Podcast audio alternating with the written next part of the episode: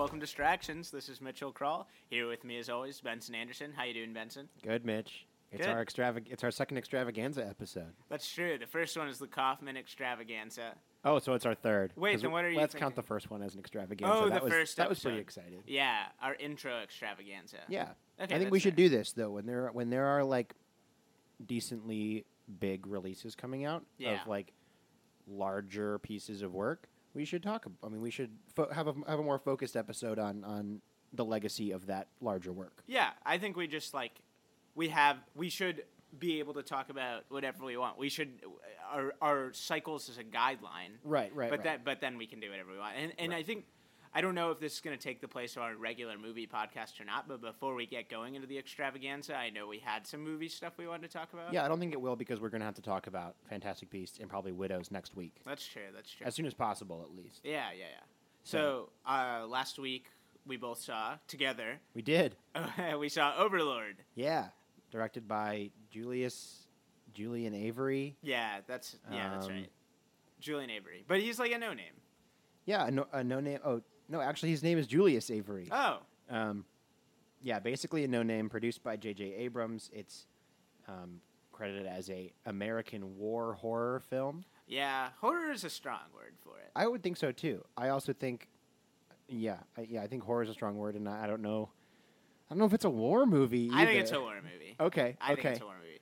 I I think it's it like if it's horror, it's because it's got that body horror stuff in it. Yeah, Like it's got the weird like grossness to it. yeah. But uh, if, if horror implies scary, then I don't think this necessarily qualifies as horror. Yeah, this isn't really a scary movie. No. Um, No. And, and and you're you're listening to a couple of people who are kind of you know scaredy cats. yeah, we don't, and we don't, we don't love scary movies, and this, this wasn't, this wasn't very scary. Yeah, yeah, yeah. There were a couple of times where you and I were both like, "It's gonna be a jump scare," and uh, Yeah. and then it was, and we were okay. Yeah, it was fine. It was fine. It was uh it was a war movie in the sense. No, I, I you know what? I'm going to take that back. It was completely a war movie. It's about Nazis. Uh, it's about Nazis being evil. It's uh, it's a great message in 2018. Yeah, yeah, Nazis are bad. That's a, a message that we need apparently. and Well, uh, in case the other ninety movies about World War II didn't hammer that home, Right, Nazis right. are bad. Right, but these Nazis are especially bad because they're. Uh, I don't want to give too much away, but they're. But you uh, know that they're making zombies. They're yeah, they're doing experiments on the Yeah. villagers. You've you've kind of you you've picked that up. That's Um, fair. That's fair. If you've watched a preview. Yeah. Um, this movie to me is like the epitome of like a seven point nine out of ten. You know, because it's like you can't quite put it in that B range yet, but it's not like it's not a C movie either. Because I feel like it was. Well, I mean, I thought the performances were pretty good, but Yeah. from mostly no names. I mean, Wyatt Russell aside, but only because he really sort of just has his dad's name. yeah. Uh, well, yeah, and I've seen him around. He's been in some indies, Yeah, yeah, yeah. I, definitely a movie that I'm trying to get you to watch. Everybody and I will. some. I will. Yeah, I'm not yeah. like I'm not. I'm not arguing. oh, I know, I know. We're just trying to find the time. right. But, but, but, but, yeah, he's in Everybody Wants Some, which is the great uh, uh, Linklater movie, and he was in uh, 22 Jump Street. That's That's right, That's where that's I first saw him. Um, but yeah, Jovan Adepo, Matilda. Ollivier, Yeah. John Magaro, Gianny Taufer. I mean, people I've never heard Yeah. of before. The I've, only- I'd seen the bad guy before in something. Oh, interesting. Pilou Pilou Asbæk. Oh, he's Euron Greyjoy in Oh um, yeah, yeah, yeah. Game yeah. of Thrones. I saw that after. Yeah, that's pretty Yeah. cool. Um, and then the other person I'd seen before is their uh, their sergeant, their like commanding officer in the very beginning was in Fargo season two. oh, okay. which- I had seen him before, but I couldn't. I yeah, couldn't tell you. also excellent. So got some random people in it, but I think we both liked it. I I I'm gonna say it's a B movie in terms of like, you know, it's Style. it's yeah, it's definitely a B movie. It's uh, you know, that it's it takes this thing that happened Mm-hmm. 80 90 years ago and and transforms it into a gross weird good movie Yeah. That's i think it like defines what a b movie is The um the the timing of it I think is strange. I know you don't pay too much attention to like when movies get released. okay But this felt a lot like a delayed summer movie of like you just go and you know you're maybe a little drunk like we were and you just sort of like sit and watch it yeah and you don't expect to learn anything you don't expect like uh, uh, an amazing script or or something that like blows you out of the water Right. Um, it's what we snobs call, and uh, when I say we, I mean I, not you.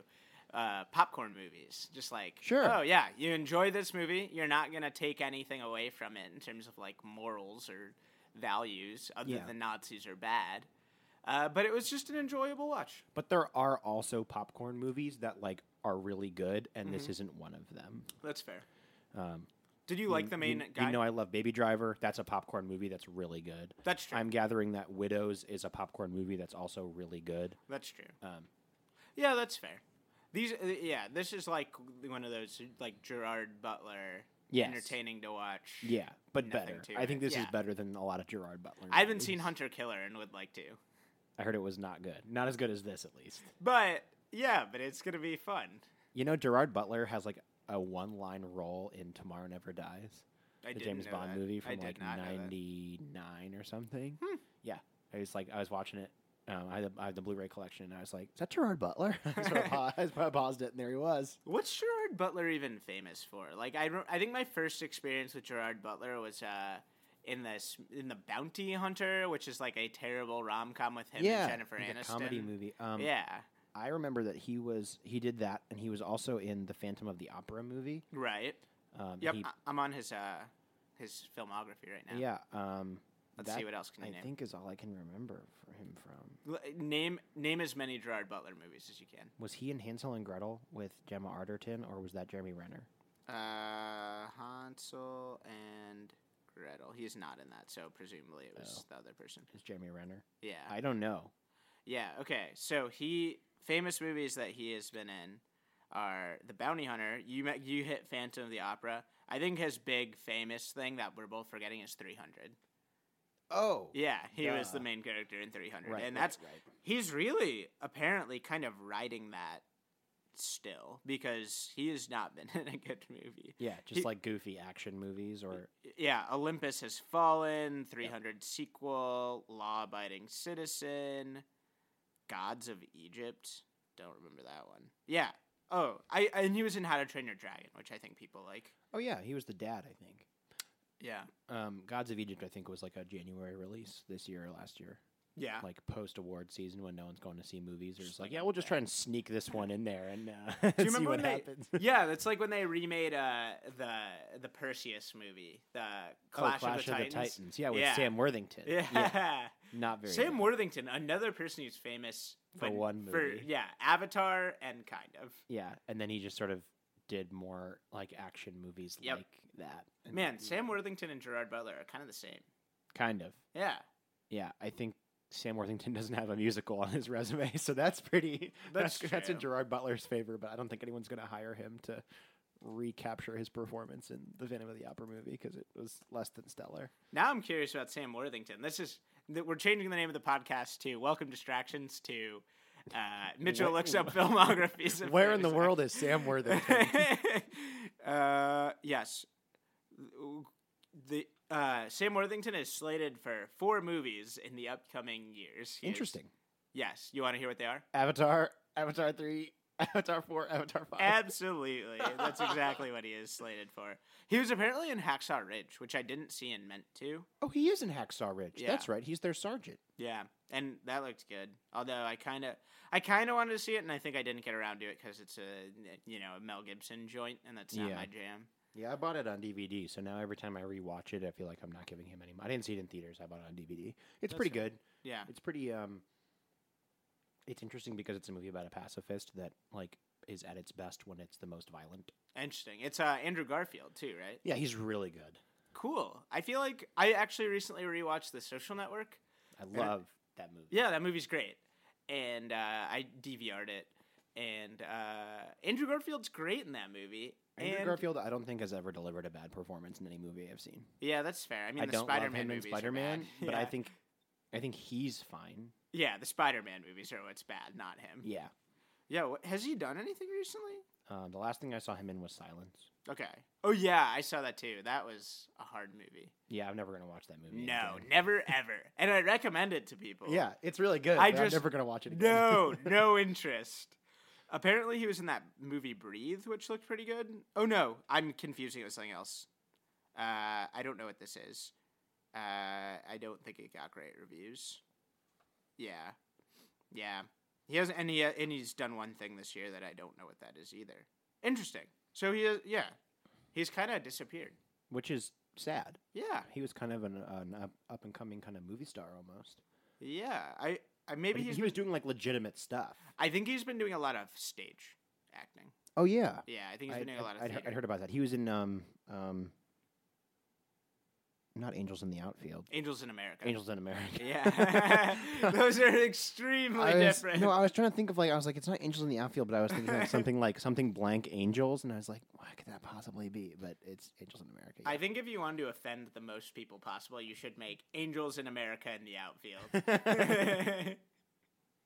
well, I don't want to do that. So Yeah, it'd be pretty funny though. Okay, yes. Back to back to the movie talk. Yeah, back to Overlord. Yeah. Um, this is uh, in in sort of a strange year for like popcorn movies. I think this is a this is a, a go see it at like, Yeah. at like matinee price maybe.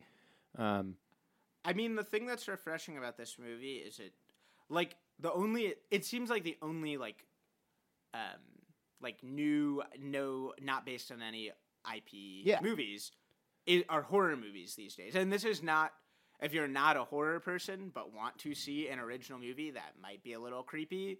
This is a great one. Yeah. like I think this is something that people should see. yeah, the Wikipedia page says it's mainly inspired by Operation ZZ, which was a 2010 Belgian short film. Hmm. Um, and it's not making nearly as much money as I think it should be. Hmm. Um, and that might be because it's kind of a slow, it's kind of a lull in like movie release time. Yeah. time. But um, yeah, it's made it's made 20.7 million to this point. I think it made about 10 opening weekend Yeah, um, against a 38 million dollar budget. yeah. And it's it's pretty short. It's 110 minutes. Um, and and yeah, again, but like you said, not a lot of um, original or semi-original intellectual property coming out this year in, Yeah. in- on the silver screen. So like, support that sort of endeavor of people making movies that nobody else has made before, or not a sequel to something else, and and check it out. Yeah, this is my last point on this movie, and it's something that you said that I thought was a smart comment that I wanted to bring up, which is basically this is a video game. This has a video game plot, Yeah, and it is. It's a movie. It's like someone had this great idea for a video game, and then they were like, "Oh, maybe like maybe there's like a market inefficiency in original movies. Let's turn it into a movie instead." Yeah. I think that's what happened. and it is very video gamey. Like the, it's not.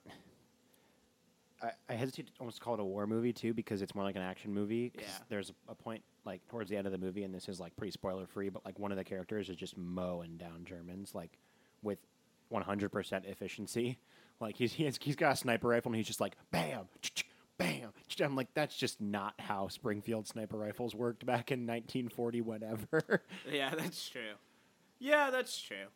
But that was my only. I mean, it's it, it, you sort of leave your brain at the door, I guess. yeah, it was it was really enjoyable. Yeah, it's not stupid, but like No. leave your brain at the door because you're not gonna you're not gonna have any sort of like existential or or Yeah. newfound experience. Yeah, just a fun time. Yeah, I probably wouldn't have seen this movie if you hadn't been like, "Hey, let's go see this movie." yeah. And if you and if you miss it in theaters, like it's a good pay per view movie. Yeah. it's a good like Redbox movie. Yeah, Um, I'll probably buy the DVD because I buy it. I buy all the DVDs. Yeah. I reckon it'll go on Netflix at some point because it's a J.J. Abrams joint.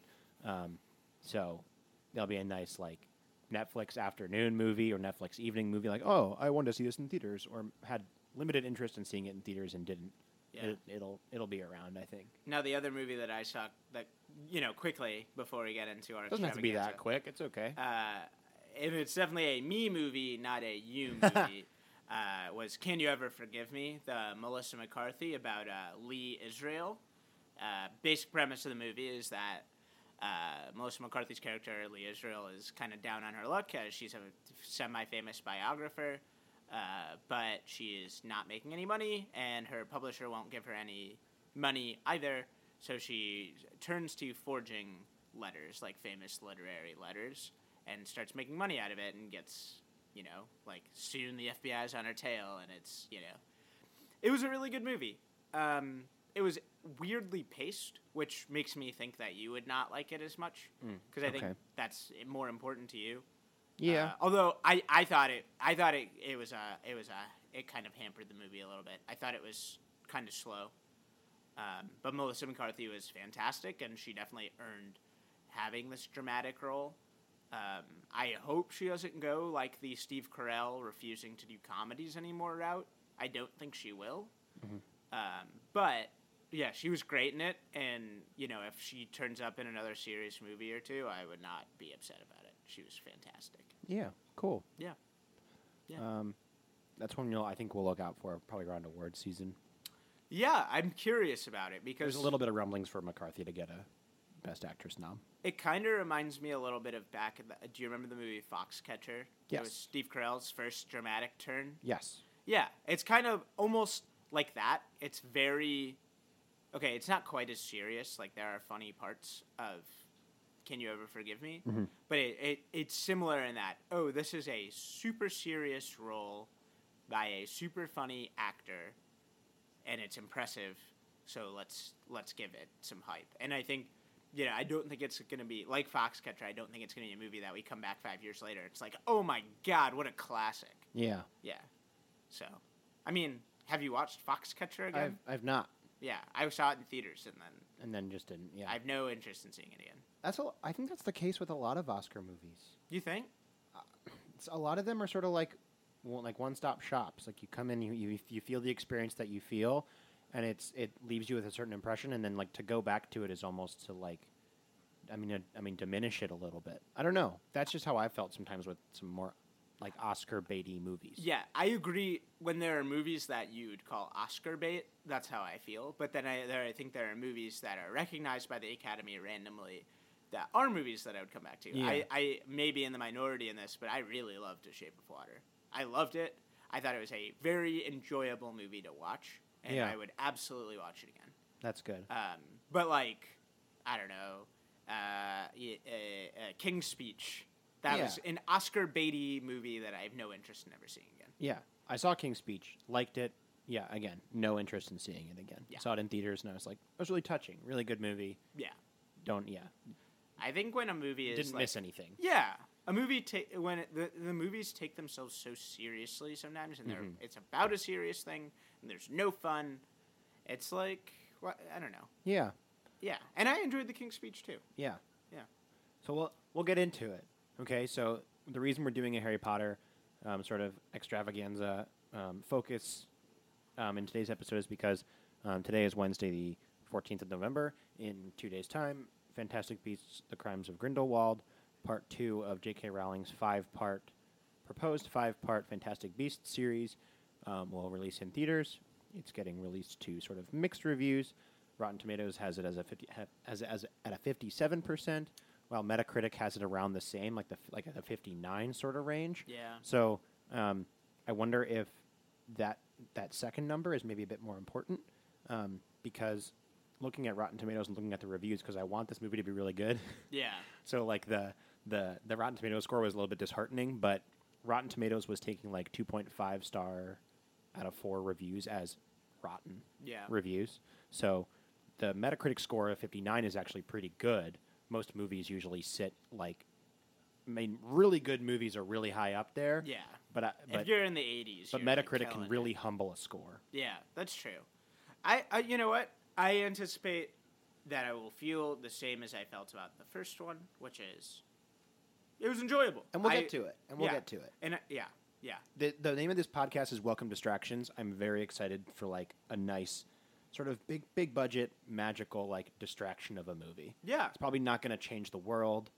Um, I don't know that this film series, however long it goes, is ever going to like blow anybody's mind Yeah. or make somebody who's not a fan of the source material a fan. right. But And it's I not like- Harry Potter. it's not Harry Potter, which is which is okay. Yeah, Um, she built a really nice world, and she thinks she has more stories to tell in it. Yeah. and we'll see. and I think that's probably true. Yeah, I doubt that Warner Brothers came to J.K. Rowling and was like, "Yo, we need more Harry Potter," and she was like, "Okay, fine, here we go." I think this was very much a J.K. Rowling, David Yates like collaboration. To be fair, like those movies made bank. They did. Yeah. I have the box office numbers up here because I think they're kind of interesting. Yeah, Um, so to start before we start ranking, and I think we're just going to start like ranking and talking about them in that capacity. Does that sound good to you? You- I think we should we should go in order and talk about where we ranked them, and then read off the final order at okay. the end. Okay. Just like start at start at uh, you know number one. So um, I'll start with the box office. How's that? Let's Number one it. in the box office was Deathly Hallows Part Two, the Okay. finale, um, at 381. That's that's that's the gross, Yeah. um, which seems kind of low. These movies have made 2.4 billion total, average 265 million at the box office. Um, second is Sorcerer's Stone with 317, um, Half Blood Prince with 301, then part w- then Deathly Hallows Part One with 295, Order of the Phoenix 292, Goblet of Fire 290, Chamber of Secrets 261, and Prisoner of Azkaban down in two at 249. Wow. So that's interesting. Yeah. And their their releases are inconsistent. Um, part Deathly Hallows Part Two was released in mid June. Sorcerer's Stone mid November. Um, Half Blood Prince mid June. Deathly Hallows Part One mid November. Order of the Phoenix mid June. Goblet mid November. Chamber mid November. Azkaban mid June. Yeah, I'm surprised they weren't all mid June. Rather mid July. Um, and then Azkaban was early June. Yeah, I'm surprised they weren't all summer. These are summer movies. You know, these are these are fun movies. They're, It's Harry Potter. Yeah, they're kinda, magic. they're kind of holiday summer movies though. Like like Star Wars now gets released around the holidays. Yeah, that's true. It's a big enough thing. Yeah, I think I I think it is, and there and there's enough. Um, I don't know. They there's enough wintry stuff that that it makes them kind of warmer movies. Especially early. Yeah. Yeah. Um. So that's the box office rankings. That's interesting. That I think Deathly Hallows made part two made the most. Um. Just because we'll talk about it later. Um. I don't think a lot of people. I, I, don't- I didn't feel like a need to see it again once I saw it the first time because I was like, it was over, and I was like, okay, you know, we can go back and like I'll watch it again as a part of if I want if I want to marathon these things or have a Harry Potter sort of watch and read. Um, I've sort of decided to make reading the books like an annual thing for me. yeah. Um, I think you're not alone in that. I think a lot of people do that. because they're real easy to read. Um, I got through the first two books in two days, like I said. Yeah. I think I might have said that last week. Yeah, and we ta- and we introduced kind of our history with Harry Potter. Yeah. Yeah, which is I stopped reading the books when I was a kid. And do you know why? I was more interested in reading about baseball.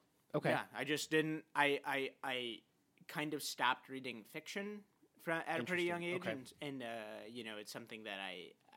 I, I, I, I read some fiction, but I, I'm not the best at it. I, Mm-hmm. I, I more naturally pick up a nonfiction book.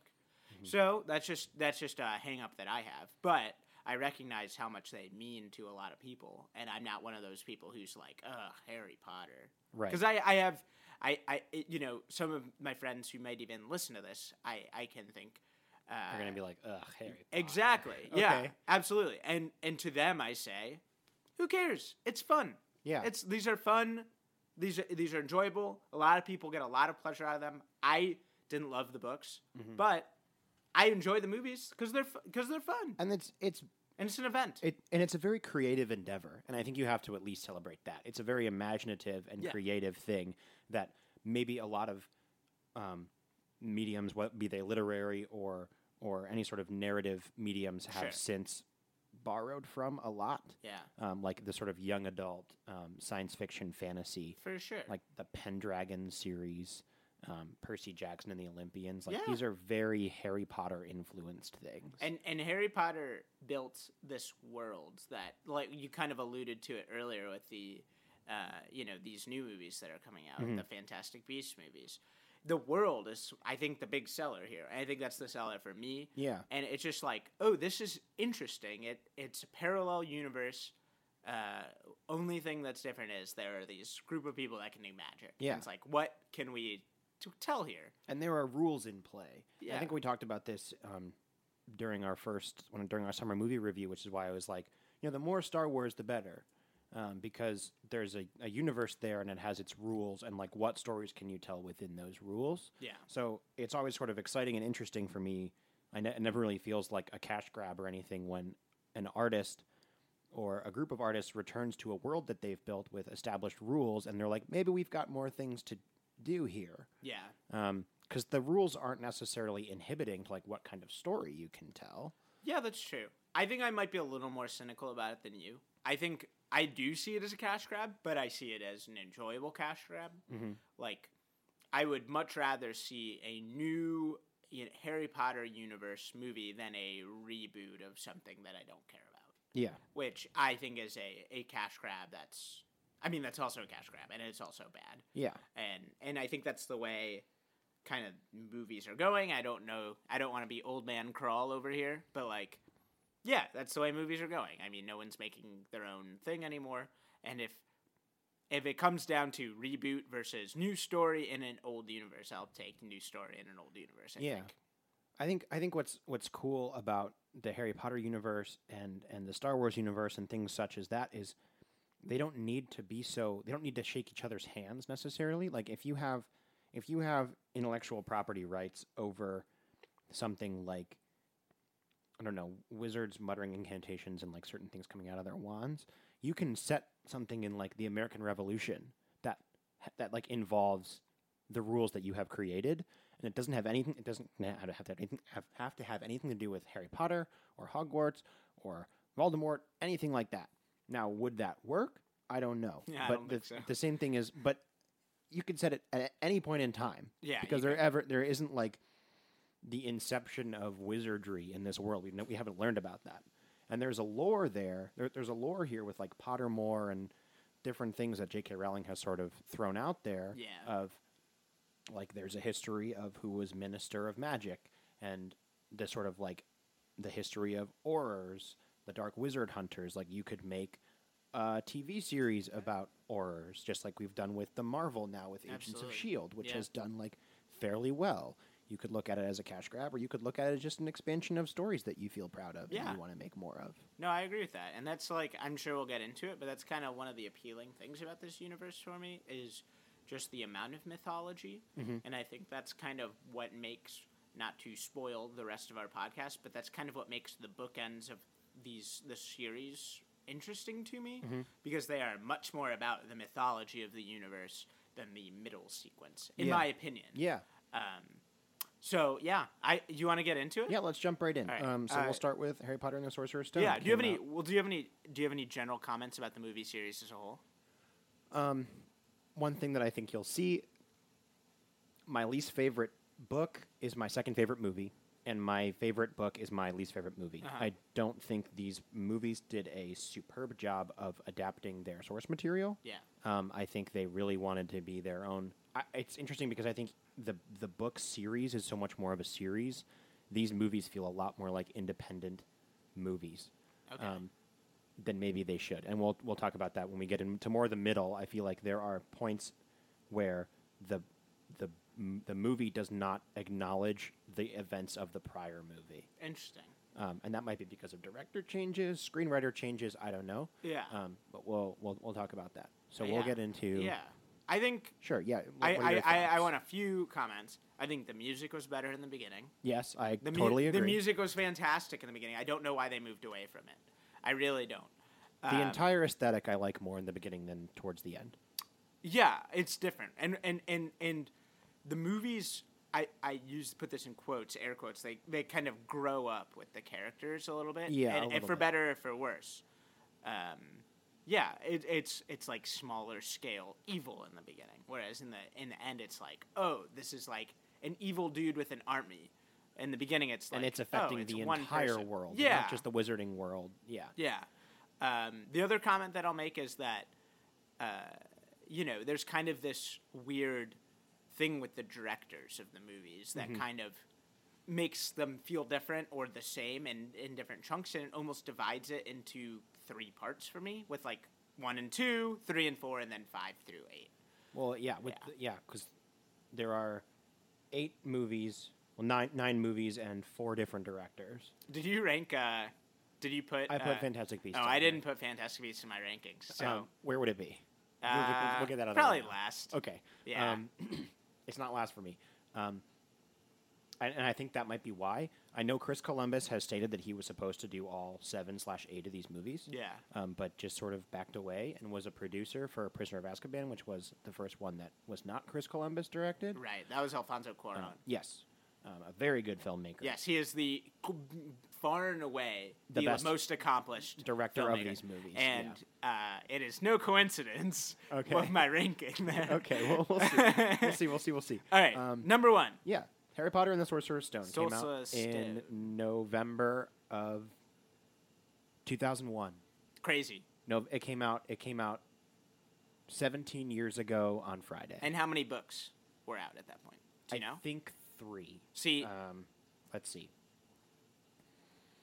And, and and I wonder, you know, we talked about this being smaller scale and kind of happier and and a little more heartwarming, and I wonder if There were four books Okay. released at that time. I wonder if this movie is the same if it's released after the series, the book series is completely over. Because something tells me it would be darker if they knew the direction, and I think Yeah. I think that works to its advantage because I like this movie. This Yeah, is, I like this This is my too. number three Harry Potter movie. Interesting. Okay, it's number six for me. Oh wow! Um, I think yeah. So we can talk about the good. The good, obviously, Hogwarts, the world, the music. We talked about. I think Richard Harris is so Great. good. yep, And he's interesting story because he didn't want to take the role, but his granddaughter Right. said that she wouldn't talk to him if he didn't. I saw that. Um, a, a tragedy both for the world, the the film world, and for these movies. I think when he passed away. Agreed. Um, Uh, we'll, I we'll get to that. also shout out to his son Jared, whom I love.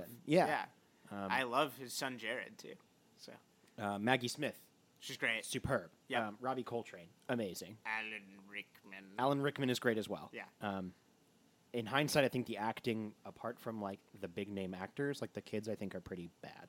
Well, they're young. It's very cute. Yeah. It's very like oh, like they're they're so little, you know, and Right. and clearly an, in, a little inexperienced. And I do think that the movie is and feels a bit long at points. Okay, so my justification for it being three, for starters, you know, this is It's the know, start. Yeah, For it's the beginning. for It's- starters. Yeah, it's the beginning, and you know, I fond memories of watching this movie as a little kid. I was like, yeah, I was Yeah. like just six years old. So it's like, so it's almost hard to say. It's almost hard to look at them without any nostalgia. yeah, And I think that's one of the things. And and you know, to if there were a Harry Potter movie to look back on nostalgically, it would be this movie, right? Mhm. Because it's you know, it, it kind of introduces you to the wizarding world with Harry. Yeah. So you get to see you go from your own world and and and Harry's world, which is you know worse than mine. He lives with his terrible family, right. and you get to see you know Diagon Alley and Yeah. Mr. Ollivander, and you know there's a troll, and it's like it's small scale, but Yeah. it's like.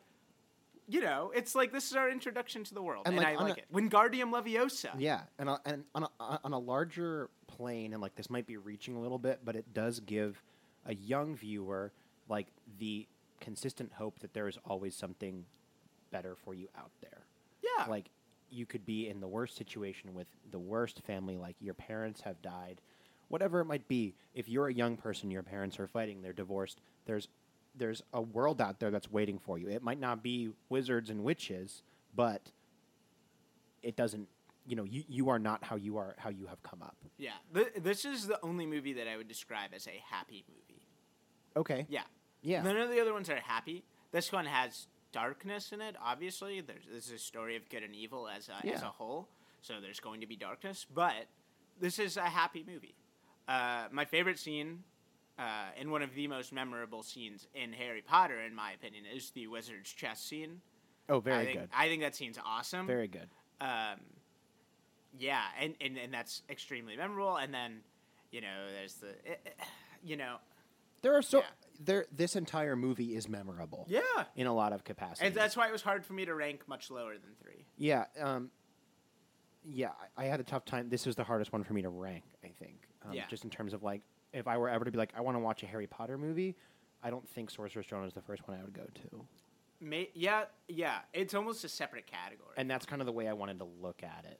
Because. I, because I also feel like when you start watching Sorcerer's Stone, you're like, oh fuck, now I gotta watch the other seven. yeah, that's fair. But like, you're not gonna get that tingly feeling as much from those other ones. Like Harry gets a sweater for Christmas, and it's his first yeah, gift. he's like, I've got presents, and you're Yeah. like, yeah, man. it's a great movie. It's so happy. Yeah. Uh, I have a couple notes here, and the notes will get progressively worse as they go. So you'll okay. see. But fun, fun things. Uh, you remember when the House Cup mattered? Yep, yep. that for the one movie. yeah. Gryffindor wins the House Cup. and some really, really sketchy scoring. yeah, yeah, that was great. Uh, remember when Nearly Headless Nick was a main character? Yep. Yeah. John Cleese. Yeah, John Headless Nick. Cleese. They had a cast for these movies. Yeah. Uh, so part of it we don't know because only four books had been out. Uh, we don't know if Snape's good or bad. Does Yeah. the mo- the movie doesn't know? Nope. We don't know. No one knows when you're watching this movie. We know that he's not the villain of this movie. We know by the end of watching it, we know that. But yes. while we're watching it, it's like, who the hell is Snape? Yeah. Uh, yeah. So and, and and then finally, my last note is fucking Quirrell. He's terrible. Yeah. Oh yeah, he's the worst. And and he's interesting too because um just his his backstory is interesting because he was he was like out on like sabbatical or something and met like Voldemort's like person and Yeah. Voldemort like convinced him to like join his side. So like that story is interesting. Interesting. Where did where did you learn that? Because I know I don't have any knowledge. It's in the book. Okay. Um, he does a bit more of a monologue in the book, sort of saying like, "This is what this whole, this is what I've been doing this whole time." Yeah. Um, which is like a very debut novel thing to do Sure. for J.K. Rowling, but like a nice addition to sort of him. Um, also in the book, he doesn't turn into stone and crumble into dust. Harry doesn't murder him. you mean it's it's not the ori- okay? Sorry, Harry Potter number one, Sorcerer's Stone, and the final movie both have like the Avengers fade into dust things in them, which I really appreciate. I just Yeah. kind of when I was looking back on them, it's like, hey, look, it's Tom Holland What's yeah? fading into dust. What's interesting is that I don't I don't love that. We might be able to get to that, but like what happens is um, Voldemort leaves Quirrell's body, and that takes so much energy out of him that he just like dies. Yeah, Um, and then the coolest thing I think about how Voldemort dies in the books is that he's just a person. yeah, Like he just dies. he just dies. Yeah, he's just like a body, yeah, like lying there. It's no like big dramatic like I'm turning into pieces of paper and they're all fluttering away. Like it's just very much like Voldemort now. We know for sure he has not dissipated. This is his body. This is Right. his being. He is dead. because he's a human. Yeah, But yeah. Well, he's a now that human the- that's- now that's that the Horc- twisted himself yeah, into and yeah. now that the Horcruxes are all destroyed, he's a normal human. yeah. So we'll get further into Alright, this. yeah, yeah, yeah. Um, Wait, last point. yeah. I really wish this movie was Philosopher's Stone in the United States too. I also do too, and that Ah. that's also the book. The Yeah. book when it made it the, and they had to reshoot some scenes to put Sorcerer's Yeah. Stone into it. yeah, absolutely. That like the the scene with the Voldemort. Uh, I was watching some YouTube clips and I saw one with Philosopher's Stone, Harry saying Philosopher, and one with him saying Sorcerer. That's interesting. Weird, right? Yeah. Um, the story behind that is kind of odd. Um, I think Sorcerer's Stone has a nicer ring to it, It but I know that the actual item in folklore is called the Philosopher's Stone, hmm wa- and it was based off of like an actual mythical object. That's cool. Yeah, J.K. Rowling didn't like totally make that up. Um, number to the second book Yep. in I mean second movie in the series is Harry Potter and the Chamber of Secrets. Where does this one land for you? This is number five for me. Out of eight, okay. What about you? This is number two for me. Oh wow! Um, So we kind of flipped one and two. so here's what I like a lot about this this movie is it's is it sticks to the source material the best. Okay, And this is the movie that I was saying this is my least favorite book interesting. in the series, but it sticks to the source material so well. I like that it's creepy. I like that it pushes you right into the action. There's no more introduction of things. You sort of learn as you go. Um, I like the additions to the score. I think the um, Fox the Phoenix theme is really beautiful. Mm-hmm. Um, John Williams did some nice work here, although I'm pretty sure he recycles a track from Attack of the Clones um, during the Quidditch scene. Um, I guess my, my negatives are that it's ma- it's a, it's a bit long. It's the longest in the series, yeah, um, and it doesn't do a lot for the greater lore of the series. yeah, yeah. This is kind of a standalone. Yeah, Uh, one thing that I noticed when rewatching some some of these is they the, and this is kind of back further when um, you know this is back to my point about them the the rest of the movies and the books hadn't finished you know they hadn't come out yet. There, there's a bit of an inconsistency with killing Horcruxes, yeah, uh, which I kind of w- bothers me as a whole. Obviously, at the time, who cares? But like, yeah, when he stabs the uh, the the the book, it starts bleeding. yeah. So which is bleeding, weird. bleeding ink. Yeah, You think that's it's ink? I think it's ink Okay. because there's like ink stored in it to Okay. like write back to people. So I think it's ink, but it, it could be blood. Who knows? I don't know. I thought it was blood. That's how I took it. Yeah. Oh, back to the score thing. Sure. When he when he flips out when he writes out Tom Marvolo Riddle, Oh, and yeah. then it switches to I am Lord Voldemort. really good And shit. it's like dun, dun, dun. yeah, yeah, yeah. You're like, Yeah. oh man. Yeah, you get the chills. Yeah, it's Yeah. really good. No, this is probably the movie I've seen the second most after the first one. Mhm. Um, I like that it has actual stakes. I like that people are actually getting hurt in it. You know, Harry Potter's never in any danger. So what's Mm-hmm. the best thing to do? Let's go and hurt other people. Well, and let's Which throw his whole world upside down, right? Like Yeah. the barrier to the Hogwarts Express doesn't open. You know, Hermione's gone. Hermione's yeah, Hermione's gone for like the entire finale, and Yeah. she's like the brains behind the operation in the first Yeah. one. Um, it's nice. It's a nice sequel. Yeah. I don't think it does a lot for the greater series, Yeah. but it's a very nice sequel. And as a movie, I think it again it stays closest to the book, which is might be why it's so long. Um, but yeah, I think it's really good. Yeah, but um, yeah, uh, this is kind of I kind of like to think of these first three movies like final boss movies. Like there's like a final boss monster. Yeah, there is. yeah, which is I kind of like. Yeah, Yeah. there's definitely a final. This is the most final bossy of those three. Uh, I think the second. I think snake. yeah, I think getting to uh getting to Voldemort. Yeah, that's very video. That's very video game. And but, yeah, because you start with like the the plant that like Yeah. eats, you know, that you have to like fall through, and then the keys, Yeah. and then the chess, and then like last boss is Voldemort, Yeah. and then it's kind of same here. Uh, one nice note about this movie that I liked: uh, Kenneth Branagh plays. Oh, a- he's so good. Yeah, he He's is so really good at playing good a as complete Gilderoy Lockhart. fool. Yeah, he's yeah.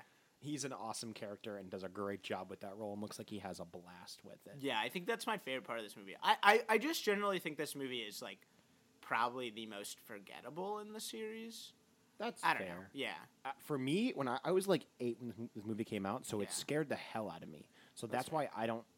It I don't I don't know if it scared me, but it was very creepy. Yeah.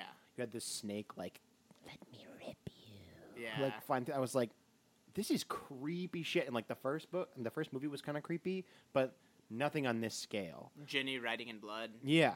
Um, it's not blood in the books, which is interesting. So Oh, that was like a different. Yeah. Um, it's just I- it's just kind of red paint. Part of me wants to read that as like, oh, kind of adolescence, you know, you're bleeding like as a as a woman, like becoming Mm-hmm. a woman.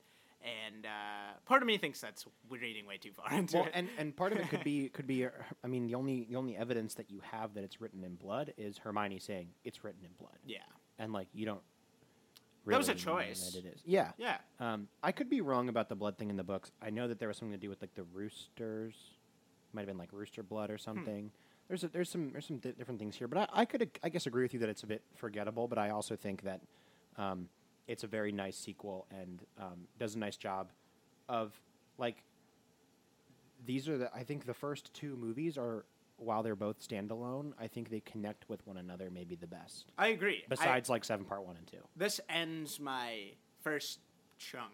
Like one and two are like a separate thing. than Yeah. Three and four, and then five through eight. Um, um, my last point about number two Yeah. is uh, Harry's voice is changing in this movie. They're all yeah, and Ron, Ron's is worse. Is it? Ron's is Ron's voice it. is cracking all over the place.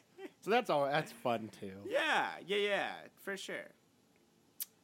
You want to move on? Yeah, All right. Uh, num- uh, movie number three is Harry Potter and the Prisoner of Azkaban. that's right. Where did you rank this? This is number three for me. This is number one for me. Whoa, Alfonso Cuarón with That's number right. one on Mitch's list. That's Okay. right. I so full disclosure, I haven't actually watched this movie start to finish in in a while. Yeah, but it has always been my favorite one. Uh, it's, a lot of people's favorites. You're, it's- not, you're not alone in that. Yeah, it's the mix of old and new a lot in a lot of ways. Mm-hmm. Uh, it's still old. There's still the final boss, werewolf. Yeah. Woo, but it's you know s- kind of slowly starting to get into the greater plot arc Mm-hmm. of the movie. Uh, it's new. They stop wearing their robes. Yep. They start wearing street clothes, which is a bit interesting. more. Yeah, they wear their robes in at times, and they wear street clothes at times too. Yeah, Yeah. which is good, which is nice. I think. I think you get iconic characters in Sirius and Lupin. Yes. uh, and and great performances out of Gary Oldman and uh, what's his name? Uh, I can't remember who plays David. Thewlis. Yes. Yeah. Um, David Thewlis. Um, yeah. I, I and and it's and it's advancing that larger plot, but also kind of introducing you to a greater Harry Potter world. You yes. got you learn a lot more about the world in this movie. yeah, which I love. You got Yeah. uh, Knight Bus. You got Dementors. You Azkaban got as a- as- Azkaban. You got Marauder's Map. Oh, you the got best, the best item. werewolves. Yeah, yeah, yeah. Sorry, I'm, I'm blathering. Go ahead. That's ahead. okay. Um, most of the things I don't like about this movie are where it deviates from the book. Um, it looks really good and it forces the characters to grow up. That's a that's a nice. Th- these are the positives. I think it's nice and creepy. Um, this except, I mean, especially because Voldemort's not really involved. Yeah. Um, this is a much more human threat. Um, this is somebody who wants to kill Harry, quote unquote, um, and that's this is this is a, a person, you know, with a with blood and a beating heart. Yeah. Um, and um, it sets the standard aesthetically for the rest of the series for good, for better or worse. Um, it does have that sort of much. It's much grayer in Yeah. general. Um, Emma Thompson's awesome Yeah. as uh, Professor Trelawney. She's great. She's, the always best. Um, so I think what I don't like is that they didn't need to like redesign Hogwarts. Mm-hmm. Um, there are just things that are in different places than they were in the first two movies. Yeah, that's the kind of thing I'd never notice. Um, I think Michael Gambon was an interesting choice choice to replace Dumbledore. Yeah. Um, I do think he's a bit too intense. Yeah. Um, because he's he's such a goober in the books. He's like this kind of kooky old guy. and I think Um, that's like and Richard Harris did that really really well. Absolutely. I Um, think that's like the trope that he's playing to. He's like the Merlin type, like old wizard. Look yes. at me. Yes. Yeah. Um, and Gambon is much more um, like patriarchal um, and sort of um, yeah. He's very like he's very in charge, very on top of almost everything. And when he's not, when when when the script deviates from him being like the headmaster, big big Kahuna guy, Yeah. it feels a little bit ingenuine. Interesting. I think I always feel that Dumbledore is a good force. Yeah. Like he's always, and I think that's the most important thing, that Dumbledore is like the ultimate good, Mhm. whereas you know Voldemort's the ultimate bad, and Harry is trying to figure it out. That's Mhm. kind of like the point. and I think. It still does. Like I think Michael Gambon does a good enough job with that. That, Yeah. that it doesn't ruin it for me. But I agree with you that Harris is much better. Yeah, I have a couple of uh, uh, of more maybe nitpicky things. Um, Expelliarmus, the spell, does three different things in the span of like five minutes in this movie.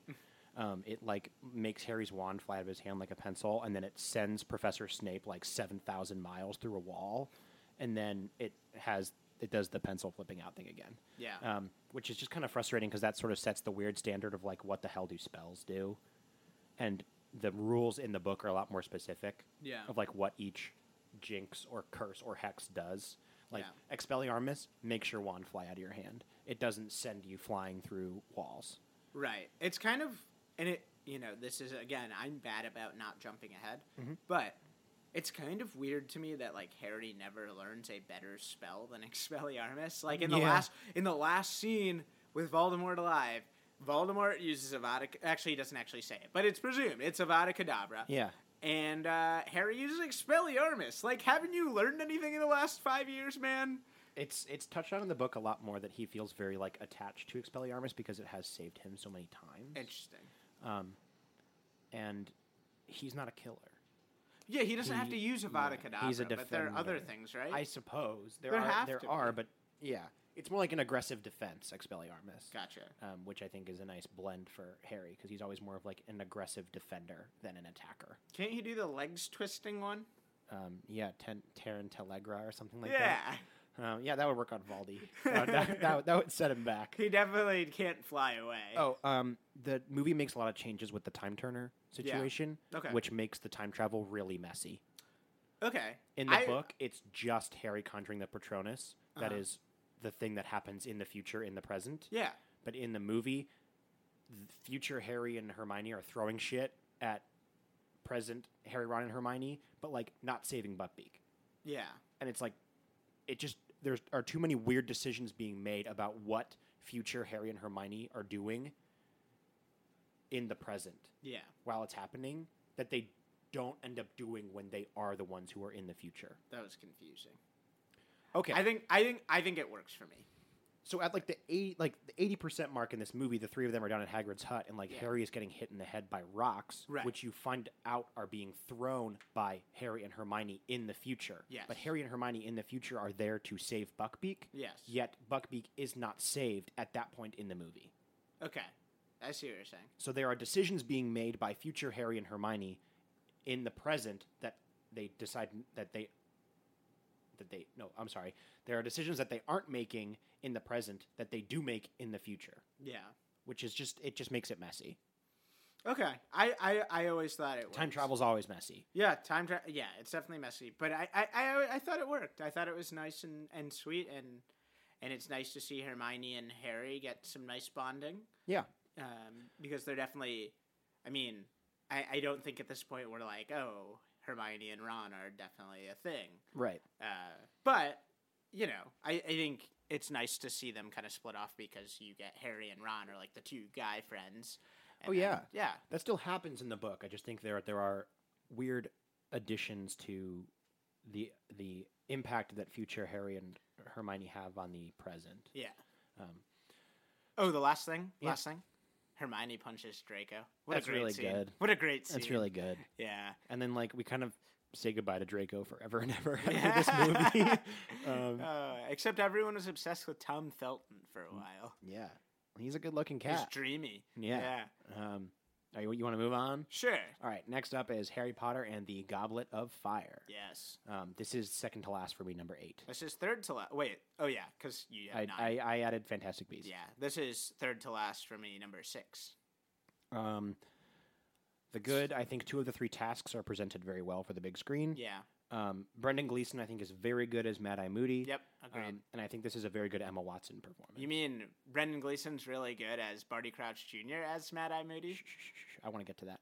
Um, Emma Watson is very good in this movie, um, and I think the characters and the actors are growing into their characters um, Yeah. in general. I think Ralph Fiennes delivers some really good lines in his debut Yeah. as Valdi. I have a I have a note as he announces his presence. Yeah, so let's so let's go with let's go with your goods about this movie. Yeah. Uh, you know what? I enjoyed this movie. I thought it was. It, it, I thought it was fun. Mhm. Uh, the it, it's it's interesting because it's kind of a. It's like if three if if Prisoner of Azkaban was like the starting point of getting into the greater picture, this is the turning point. Yeah, This is when Ralph Fiennes becomes Voldemort. This Yes. is when Voldemort is a living, breathing threat to Harry and his friends. yeah, no longer feeding off of others or unicorn Yes. blood or anything like that. Yeah, Yep, and I loved the scene in the graveyard. Uh, I love. I, I I think that works really well. Uh, I think they. I think they do a pretty good job. Uh, I think Robert Pattinson does a pretty good job. I like Rob Pattinson Yeah. in this movie. and you know what? Very well cast. Guess what? He's a good actor. I, He is. Yeah, Yeah. no, I, I I completely agree. He's Yeah. very good in this movie. Very Yeah. well cast. Yeah. Uh, yeah. I just don't think. Yeah. I. I. It's not quite as dreary as the the next couple of movies, Mhm. and that's why it's six for me. It's not a fantastic movie, and I know a lot of book loyalists like hated this movie because it's very different than the book. It and I, even I know that as a non-book reader. And like sometimes inexplicably so. And Yeah. I'll get to that. Uh, yeah. My other notes are. Fred and George becoming old to put their names in the fire is great. Oh yeah, Great great, scene. great, great scene. Great Anytime with Fred and George is great. Mhm. Um, best. And then this is like when they start getting like you know teenage angsty a little bit. Yeah. And you can tell like because all of their hair is longer, all the dudes' hair is longer. It was such a fad. It was such a it was such a, a, a point of the time when this movie came out. Yeah, it's great. Like everyone's hair is long. Yep. And in hindsight, it's real bad. it's pretty funny. so that's yeah, yeah. My big thing about this movie is Mad Eye's great, yeah, Mad Eye is excellent. and this is a turning point. And Ralph Fiennes is great. Yep. And and and uh, Rob Pat is great. And this is the turning point in the series. yeah, I agree. Um, bad for me. Big um, continuity error between the movies. Um, Barty Crouch Jr. in disguise as Mad Eye Moody sounds just like him, and we learn in Chamber of Secrets that Polyjuice Potion does not affect your voice. Huh. Um, so that's a little annoying. That is annoying. um, maybe unavoidable, but I don't think in the Chamber of Secrets book it's ever established that it doesn't affect their voice. I think in Chamber of Secrets movie they were like, oh, it'll be funny if they still sound like Harry Potter, even though they're Crabbe and Goyle, yeah. um, and it just made this kind of messy. Um, yeah, it, it doesn't affect the drinker's voice. Polyjuice Potion um, in the movies. Yeah. In the I- books, in the books, I think it does. I think it should. I, I think from like a, a medical perspective. Yeah. like it there's no cha- rea- it changes your no, vocal yeah, cords. There's no reason it wouldn't affect You are physically a different person, so your voice should be different. Um, there's no monsters in the maze. It's literally just a, like a corn maze, Yeah. which I think is kind of lame. Yeah. Um, there are many obstacles in the maze, which I think are really interesting in the book. yeah. The um, biggest monster in the maze is Krum. Yeah, Yeah. and he gets dispatched pretty quickly. um, and there's not enough Sirius Black. um, this movie like I buy that. skips Sirius Black, Mm-hmm. and it makes the n- events of the next movie a bit less substantial than they are. Yeah. Um, Sirius Black plays a big role in the book. He actually like stakes out in Hogsmeade, like in a cave, and they go and visit him and stuff. Um, probably would have bloated the movie a little bit, Yeah. but for the sake of the greater like perspective of the series, you needed that. Um, yeah, I mean, I have, I have, I have few complaints about this. Um, there are characters in the book that are left out of the movie, but I think generally they're replaced just fine. Yeah. Um, you don't know that Barty Crouch Jr. is still alive until he's revealed to be Mad Eye Moody at the end. Yeah. So like, you see David Tennant, who you know is like a big actor, at the beginning of the movie, and you're like, Yeah. well, where the hell's where the hell did he go? You know he's important. yeah. Um, yeah, um, Goblet of Fire is the second worst movie for me, just because I think that there are some like inexcusable differences between this and the book. That I think the book is better than the movie, but I think the movie could have followed the book better, and there's no reason why it didn't. And this is a lot of people's favorite books. I Yes. Think. Yeah. Yes. I think I think this is I think the events of this movie and by extension the book are the most interesting. I agree. Like I think the Goblet of Fire is a cool story. yeah. Uh, and that and that may be why I think it's uh, not the worst. and the Triwizard Tournament is like a cool concept. Absolutely, it's awesome. Yeah. Um, yeah, yeah, yeah. All right. Wait, wait, wait, wait, a couple more Sure. things. We we missed uh, in Prisoner of Azkaban. We missed Dementors becoming a thing. Yes. And the Dementors rock in that movie. yeah, they're really cool. They're really cool, and they uh, they continue to be cool in this movie. I think. Isn't there one when he's flying around? Oh, I'm confusing it. No, no, no No Dementors Dementors. in this movie. Darn, Um, that was me snapping. That's okay. Um, there's a there's a boggart in the maze of the book, but no Dementors in this movie. Which, Right. Um, take it or leave it. yeah. Who played Barty Crouch Senior? I was trying to figure this out. Do you know? I do not know. I and I haven't seen him in a lot of other things. I was just curious because it looks like it, it- he kind of reminds me in my memory of Burt Lancaster, but it's obviously Uh, not. Roger Lloyd Pack. Yeah, I don't know who that is. I like him though. Haven't seen him a lot. Yeah, he's kind of he's kind of he's kind of a creepy looking dude. Yeah, I like him. Oh, and of course the big thing we can't forget to mention is, did you put your name in the goblet of fire? And he's supposed to ask calmly. Um, that's a, and oh, and not enough Rita Skeeter. Yeah, Rita Skeeter throughout makes, the series makes really. a big impact in the book, Yeah, and um, she sort of just disappears after a little bit. yeah. Um, okay, that's what just feels like a box that Mike Newell was trying to check. Was like, Yeah. okay, we need Rita Skeeter. Uh, okay, That's the last thing. Mike Newell. What the hell? yeah. Why I don't was even he know, picked? I don't even know who that is. Yeah, I mean Alfonso Cuarón makes sense. Chris Columbus, sure, and then uh, whatever Yates, David Yates. Yeah. sure. Knowing Cuarón, he probably didn't want to make any more. Yeah, yeah, but like, and I think I would have been completely okay with them having one or two directors. Like if Columbus did the first four and Yates did the final 4 Mm-hmm. or if they did like standalone people, like they did like you know prestigious directors like Cuarón. Uh, it's just weird to me that Cuarón's here and then this random dude's here. Interesting. He's the first British director of these movies. That is interesting. Um, okay. Number five, yeah. All right. Number five is Harry Potter and the Order of the Phoenix. This is number seven for me out of This nine. one's in the pooper for me. This, This is this is the last number one? Eight. Yeah, Okay. So good for me. Imelda Staunton as Dolores Umbridge. I hate Umbridge, but she's, but you're supposed to. supposed to. Yeah. Um, the events of the previous movie, like Cedric dying, actually carry over, which is amazing. Like the only time that that happens, the first scene is Harry like being distraught over the events of the last movie. That's when the Dementor comes. Yes. Yeah.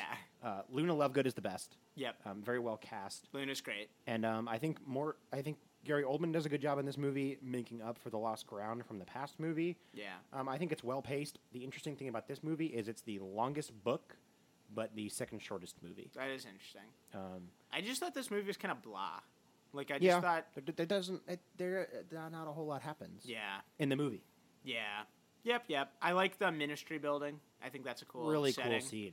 Really Uh, cool scene. Yeah. Uh, Sirius dies. That's sad. Yep. Maybe it would have been more sad if they actually showed Gary Oldman in the fourth movie. Yeah, mm, probably. Uh, and you got those hilarious, memeable uh, Voldemort making faces in Harry's mind. Oh yeah, yeah, yeah. That's the highlight of the movie for me. oh, yeah, exactly.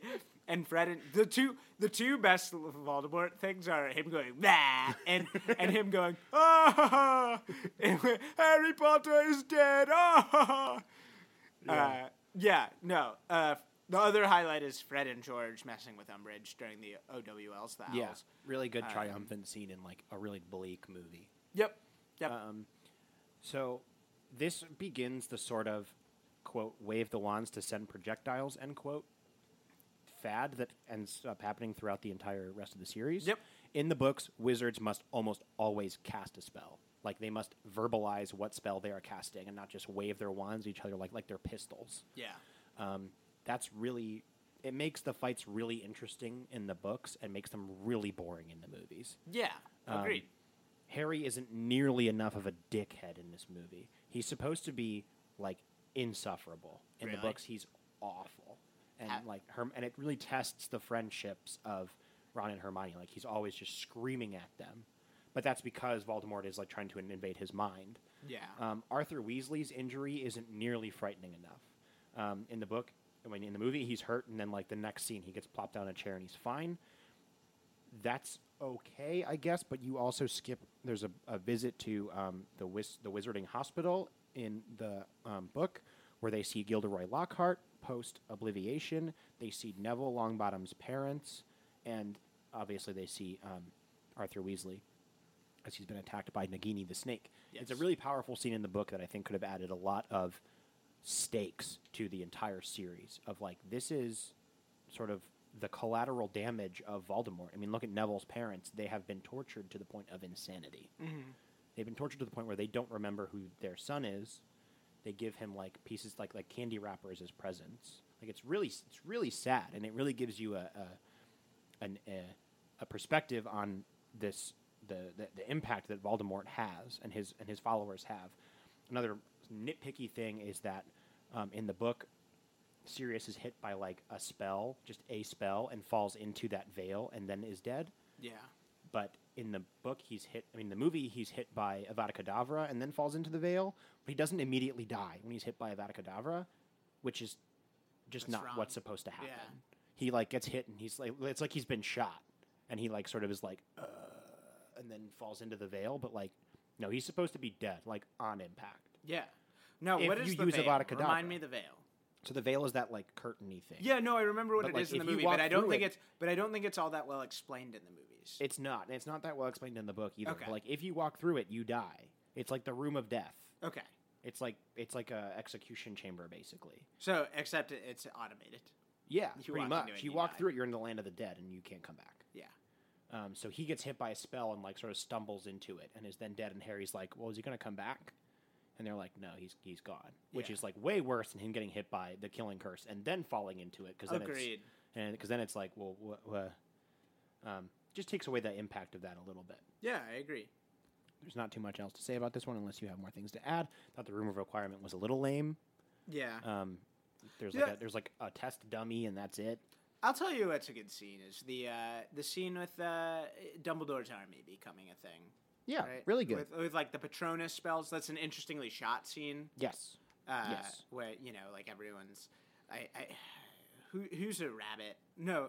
Yeah. Um, Luna has like an otter, I think. oh no no, Harry, uh, Hermione's an otter. That's right. That's right. Yeah. And Luna's might be a, the rabbit. Yeah. Ron's is like a stallion. Yeah, really cool yeah, stuff. and but it's all, very like personal. one shot. Yeah. it's really cool. David really Yates well has some nice moments, like behind the camera. I think in some of these movies, Yeah. not a whole lot of personality to his direction, but like there are definite nice technical aspects to his direction. And then the last thing I'll just note is that in the uh, fireworks scene Mm-hmm. with uh, you know Umbridge that we talked about earlier, they the last firework is a dragon that goes and attacks uh, Umbridge and eventually destroys all the her dumb rules. yeah. Uh, and it's kind of almost called back when Voldemort uh, has his fire snake thing. In the, Oh, yeah. yeah, in the Yeah, fight yeah, with yeah. Dumbledore. And I don't know, I can't think of why they would do that, but like I don't think there are any conclusions to be drawn from this other than the fact that it was an interesting choice, and I'm not sure why they did it. Yeah. Um, really cool scene too. Like, oh, great scene. and that's sort of what wizarding battles are kind of supposed to be like, Yeah. which is why it stands out so much in this movie, but also like shouldn't. Yeah. I mean, they're obviously very, very powerful wizards, like the two most powerful wizards going at it. But you notice that they're not just going like Avada Kedavra and like just throwing shit at each other. Yeah, it They're, goes- Like, they're like y- like manipulating the world around them. Yeah, which is fire. what wizarding battles are supposed to be. Yeah. Fire, then water. He gets trapped in the water. Then Yes. glass. Yeah. And then he turns the glass to sand. cool. And that's it.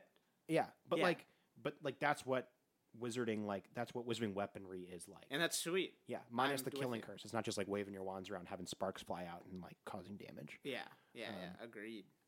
So that's a frustrating development. Okay. Question for you. Sure. Is Neville hot yet? He's not hot yet, right? Not yet. When he's, does Ne- he's is- getting there? Neville's he hot hot? in seven. Is it? Yeah. He's definitely hot in seven. That's clear. But he's is he's not hot in six? No, I Because don't like, think so. because he's super hot when he kills. Uh, yeah, he's super. when he hot. hails yeah, Nag- when he kills Nagini. Nagini, he's like, Yeah. "Mm, It's like- KO. um, all right, all right, cool. Do you want to move on to six? sure. This is when my notes get real sad. So Like, I can continue to talk about them, and I know about them, oh, you but mean my like notes are worse. they get limited? Okay, Yeah. that's fine. I can go on about this movie for decades. Okay. Um, this is my second worst. okay, this And is this my is your this worst. is my worst. Yeah. by far. Yeah. Um, the good, third best score in my opinion behind the first two movies. Interesting. Um, it's it's much more. It's a lot of ostinatos, like sustained notes, and like a lot more, um, a lot less in the forefront of the movies, but um, very haunting and very nice. Um, Jim Jim Broadbent is very good, and I think the decision to make Slughorn a bit more comical and cartoony is a smart one because in the books I could imagine him translating to the screen very poorly. Yeah. He's kind of boring. He's kind of a stiff. Kind of like the color palette in this movie. You kind of like it. No, kind of like Oh. the color palette in this movie. Yes, the color. Pa- it looks like it's shot through an Instagram filter. it does. Um, what do you got? Uh, yeah, I thought this movie was kind of stinky. I, I don't know. I, I, to be clear to start, I don't hate any of these movies and I don't love any of these movies because they're all enjoyable to watch in my opinion. Uh, yeah, I, I, I, I, I just don't think this movie works all that well. I, I don't know why. Like I, I yeah, that's that's all I got. Um, yeah. This. Oh, sorry. I Sure. like the scene with with uh, Dumbledore drinking the water to get to the. Uh, yeah, very good. yeah, that's an awesome scene. Feels a bit unearned because like it's part of the book and like you have to have that scene. But I, I, I'll go on. This movie misses the point of the book entirely. Okay, tell Um, me more. It doesn't set up for Deathly Hallows in the slightest. Um, the Dumbledore and Harry go into like seven or eight different memories to find out more about Voldemort. Yeah, and I don't know what the decision was with David Yates thinking that that wouldn't matter to audiences. Like I think if you're here, if you're in movie number 6, you care enough to want to like do the boring stuff a bit more. yeah, Like visiting Voldemort's mom's house and like seeing how Voldemort's mom lived and then seeing Tom Riddle senior who was like rich and living in a mansion. And so Tom Riddle's mom gives I mean I'm sorry. Voldemort's mom gave Tom Riddle senior a love potion so that he would fall in love with her. They make Tom Riddle Jr., aka Lord Voldemort, and then Tom Riddle Sr. is like, bye, I'm not in love with you. And that makes Voldemort resentful. And you learn so much more about why he's so damn evil. yeah. And in this book, it just feels like he's just checking boxes. In the movie, you mean? So, I'm sorry, yes. In the movie, he feels like he's just checking boxes of like what the plot line is, but not understanding why they're so important. Yeah, And I have a theory. J.K. Rowling was only credited as based on the novels by until Deathly Hallows Part 1. And I wonder if she thought that she had to have a little bit more of a handle on how these movies were going after seeing this one. it's possible. I think it missed the point entirely. Um, Dumbledore's death feels really synthetic, and it's not supposed to. It's supposed to be like he's pleading for his life, but it sounds more like he's begging him to kill him. but it wasn't. It was supposed to be Snape that killed him. Dumbledore wanted Snape. Yes, to kill yes, him. yes. But in the book, it's framed as though, first of all, Harry you is said. Harry is immobilized. Yeah, Dumbledore, his last spell he ever uses in his lifetime is to keep Harry from interfering. But in the movie, he's just standing there watching. he just hushes him. Yeah, Um, and so he sort of says, Severus, please, like, kill me. Instead of, Severus, please do not kill me. So you never really think Snape's evil. I never thought he. I never. I, at least I never got the impression that anyone ever would. Um, in the book. No, in the movie, you Oh. never think he's evil. Okay. In the book, you're like, "Fuck this guy." I think you're supposed to think he's evil in the movie, and I think it works somewhat. Okay. okay. Um, That's good to know because yeah. I, I had, at that point I had finished the book series. I mean, he still pals around with like Bellatrix, That's true. and that's evil enough. Yeah, but Yeah. like kind of resents her. Yeah. Yeah. Um, I do have some points I remembered after Okay, yeah, after for it. after rethinking about it a little bit. Uh, the main point is this feels like a worse version of Harry Potter and the Deathly Hallows Part One in a lot of ways, like like the teenage angst stuff, Oh, like um, the romance. like the love potion and the, and the romance with Ginny, and it's just like, yeah, I, I I think it's out of place, and I think the next movie does it a lot better.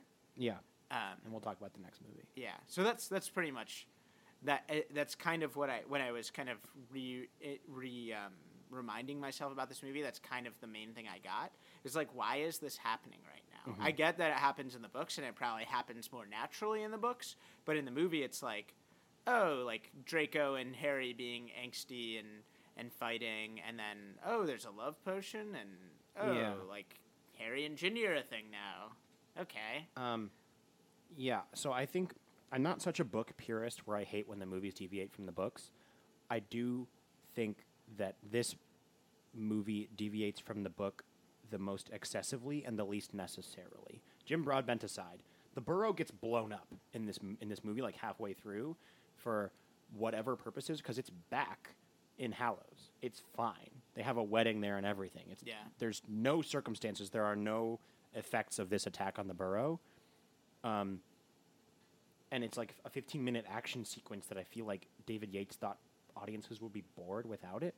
But in place of that, you could have had Tom Riddle going to visit this woman named Hepzibah Smith, who has the the Hufflepuff's cup and Slytherin's locket, and there you know those are two Horcruxes. You learn that in the book, but in the in in the movie, and we'll see later, they're going to Bellatrix's vault to get this cup from Hufflepuff, and you're like, fucking why? Yeah. How do they know that that's that that's a Horcrux? You have no idea. Yeah. Um, just things like that. I just thought that this David Yates had less faith in his audience than I think he should have. Yeah, I think yeah, I think they can hand wave it and say Hermione's smart. Yeah, Yeah. less faith in the power that this book has over the series, despite not being the most like intrinsically exciting Yeah, or action-packed book. Like respect and understand the power that it has over the rest of the series, and I think he misses the point entirely here, and that's why I do not like this movie. gotcha. And it's your favorite book. Yes, and I don't think it functions as a movie. Okay. like as a part of the series in Okay. general. Like Okay. it's it's not just because it deviates from the book that much. I think it's I think it's the worst movie. Feels Yeah. more like a like a cabaret than a than the than the plot line. All Wanna right, move on? yeah. Next, Harry Seven, Potter part and the. Deathly Hallows, Part One. Yeah. So this, the, these two parts, they kind of move back into the mythology, which is something that I was I was drawn to initially. J.K. Rowling getting more involved. Yeah, and I and that's I think that's the beauty of Harry Potter. It's got this beautiful history and it's a history of magic, so all the cool stuff from the past is all magical and sweet. Yeah. And like the Deathly Hallows are more interesting than the Horcruxes in my opinion. Okay. And uh, the Horcruxes are, you know, the the Deathly Hallows are barely talked about, eh, eh, if eh, if at all, in the first six movies, right? They I are not talked about it yeah. until the seventh book either. They they even the Elder Wand. Correct. Wow. Okay. Yeah, big gambit for J.K. Rowling there to introduce these huge, these hugely important tri- trifecta of objects in the seventh book. Yeah, But it's yeah. weird, but uh, but that's I, I I do think it works in these and like the fact is that they're very interesting. Its you know? presentation is really good. Yeah. Yeah, yeah. This is oh, number- the, the cartoon thing. This is number one for me. This is number two for me. Um, This, this movie rocks. this is the Empire Strikes Back of the series. yeah. I Um, think this is the Twilight of the series, but in a good way. Um, I think it gives you the best idea of how absolutely hopeless this situation is. Yeah. How much of an uphill battle they're fighting. It does do that. they have.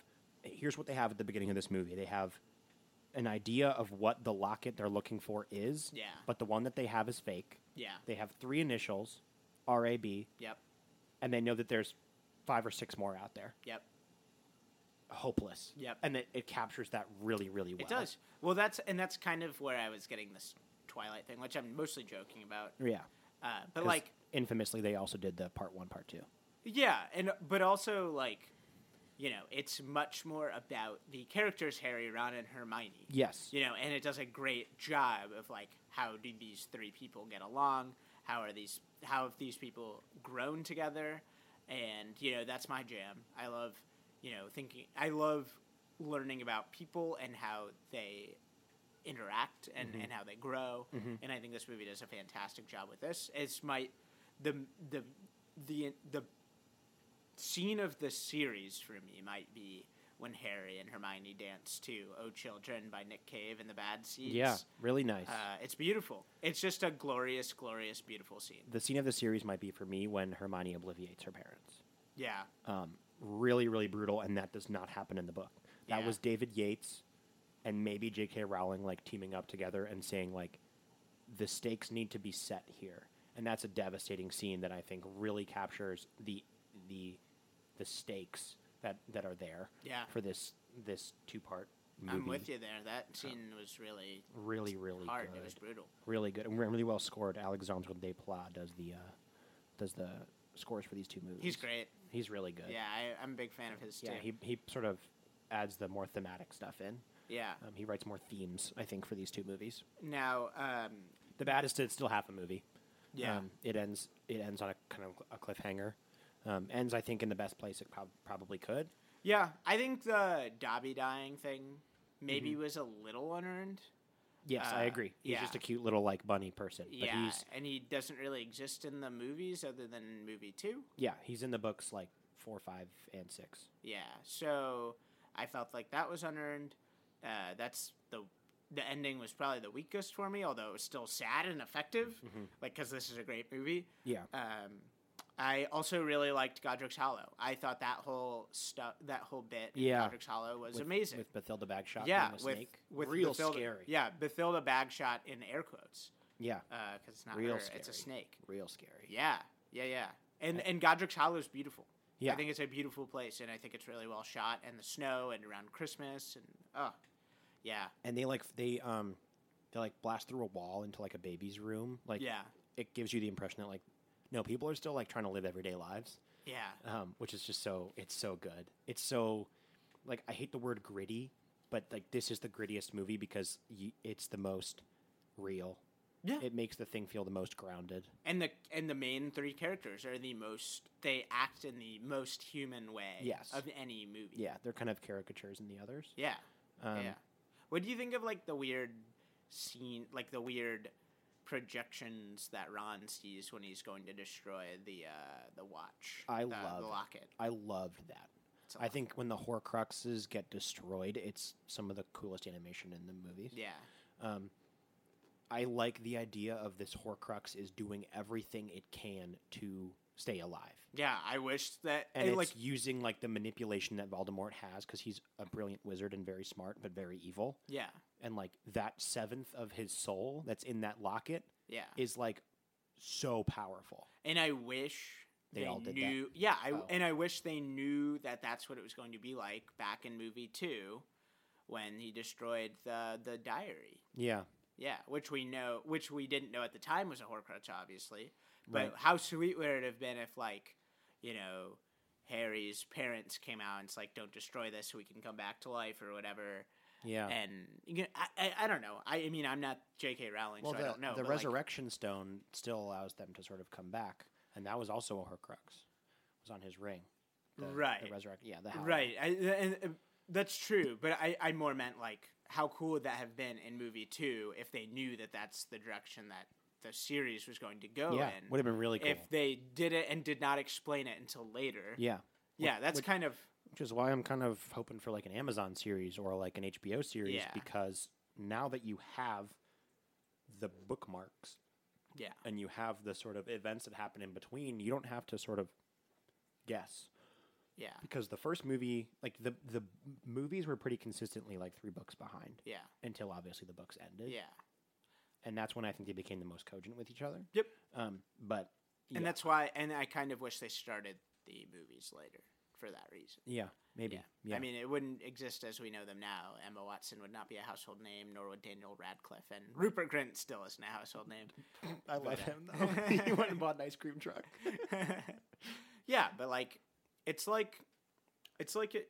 I mean, it's kind of like the same problem that Game of Thrones is running into now. It's like, uh, They're out of yeah. They ran out of like they ran out of material. It's like in the first in the first movie or in the first series of Game of Thrones, not that there's a Game of Thrones podcast, like they knew exactly what was happening and they just tried to do a good job of making it like the books, which I also haven't read and I hear. But they but the that first season's amazing. And Yeah. now they kind of just like don't know where they're going. And I guarantee the ending of the books or because they're ending the books later, it's like they could be completely different. if and- ever. yeah, and and and and yeah, it's just like they had no clue where they were going in the beginning, and I think that's evident in the Harry Potter series as well. Yeah, I they agree. just had no clue where they were going. I agree. Which is, but I think I think the nice thing here is that, or with with more long form TV, is that you don't need to wait like two three years to see the next like two hours of this thing you're waiting for. yeah, Where you're like, like like Lupin comes back in Order of the Phoenix, and I wouldn't blame anybody for being like, who the fuck is that guy? I haven't seen him for six years. yeah, Um, but like Harry Potter fans are gonna be like, "Oh my god, Lupin's back!" But like, if you're just a if you're just a movie watcher, you're gonna be like, "I don't think I know who that guy is." yeah, Um, yeah. Like I, I listen to, I keep up with Michael Schur a lot. He's the showrunner of The Good Place, and Yeah. you know other things as well. But anyway, he's always talking about like you need to know where it's going when you're writing a fantasy thing. You need to know where it's going before you get there because otherwise it's not cogent like that. It doesn't make any sense. And I guess he learned that from um, the guy who made Lost and then The Leftovers. Um, J.J. Abrams made no, no, no, he. It's the other dude. Uh, give me a sec. But like how Lost kinda went off the rails? Exactly, because they started off like, "Hey, this is a cool idea," but they didn't have an, a direction for it. Right. A Tom Perrotta. Da- no, no, sorry. Damon Lindelof is the guy who. Um, yeah, he was the showrunner of Lost, and then he was also the showrunner of um, The Leftovers. There's evidence in the books that J.K. Rowling knew exactly what was going to happen, okay. which is interesting because like in the in the very first book, there's a scene where Hagrid, I mean Harry's like, "Why does Snape hate me, Hagrid?" And, Yeah. and Hagrid's like, "He doesn't hate you, but like, sort of like looks away and is like." Sure. kind I, of like shady about it, you Yeah. know. And it's made a point. It was like Harry noticed that Hagrid didn't look him in the eyes. Yeah. and you're like, in hindsight, reading that back, you're like, holy shit, she knew Snape's storyline, writing this book, you know, nine years before she wrote the other one. Right, but I'm not sure she knew like Horcruxes and like I don't know. I just think it's. I mean, I don't think it, it it's a huge problem. I just Yeah. like think how cool would it have been if like, you know, when Harry destroys the the you know the diary that like it behaves the same way as the other Horcruxes, or Mm-hmm. Yeah. you know, you know, It sort of did via the um, the the impression of Tom Riddle, yeah, where he was like, "Don't do that." He was like, "Stop," and Harry was like, "Fuck you." yeah, that's true. All right, we'll move on to the book mo- movie number eight. Yep, Deathly fine. Hallows Part Two. Where, Yeah. Where's this for you? This is number four for me. I Number believe. four for me as well. This is our first one. I think we've gotten we've gotten the same. Hey! Woo! Um, yeah. good. I don't think it's ever really boring. Nope. It's an The- action movie. The destruction of the Horcruxes looks really good. Um, it's just a it's just a nice solid ending. Um, Yeah. and it's it's climactic, and it checks all the boxes it needs to check. Yep. Um, I could have maybe even used for a bit more of the Battle of Hogwarts. yeah. Ralph um, Fiennes is great. Ralph Fiennes As is really good. Yeah. Um, but I, I could have maybe used a bit more of the the Battle of Hogwarts. Um, it just feels like it's it's begun and over in about fifteen minutes. Yeah.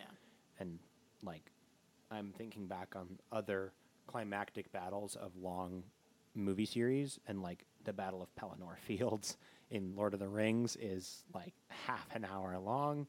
Um, maybe they think people get bored. Again, I think that's having not a lot of faith in their audience. I think if you have an audience here that's sat through seven movies now and is here for part two of your finale, they're here to see some action and some epic stuff. And they get they they do it. They make it happen. I could have just used a bit, little bit more. Yeah. I, I guess I didn't get that as much just because I, I, I it was the only thing I knew and I thought it worked well. Mm-hmm. Um, Yeah, I, I I don't think there is all that much to this movie. Uh, it is That's true. It is an action movie. The only thing that doesn't really work is like the weird thing in, in Harry's head with Dumbledore in that train thing. Oh, Yeah, King's Cross. Yeah. Yeah, yeah, and I, I, I don't think that worked that well in the movie, and that it's not really all that explained. Mm-hmm. But I don't have any problems other than that, and I and I and I like the Deathly Hallows as a concept. I love Yeah. the idea of like these three items that help you escape death. I love this mythology of it. I, Yeah. I've gone back and, been back to that over and over again, and I kind of wish that the Fantastic Beasts movies had more of that. And I guess they'll Okay. get there with this Grindelwald stuff, and and, and so. Dumbledore's in this movie as well. Yep. So hopefully we learn a little more about like, you know, the wizarding world and and what you know has gone into it. Um, yeah, I I really enjoyed this movie. This was a blast of a movie. I think this feels a bit more like half of a movie than part one does. Okay, Um, that's fair. It's well, the because there's no beginning. yeah, it's the shortest one, Yeah. and um, I think it maybe is even a bit frenetic. Like it's too much of an action movie. Like they packed all the action that was maybe left out of part one into part two. Yeah. and it's just sort of maybe even like a little bit exhausting. Um, into in, into that, I feel like it goes by too fast. Yeah. Um, it's the shortest one. It's two hours and twenty minutes long, which is like not short by any means, but Yeah. it does feel like it goes by really fast, which in some ways is nice, but in some ways is not for a Yeah. fin- for a finale. That's fair. It's not a flashy ending. No, certainly not.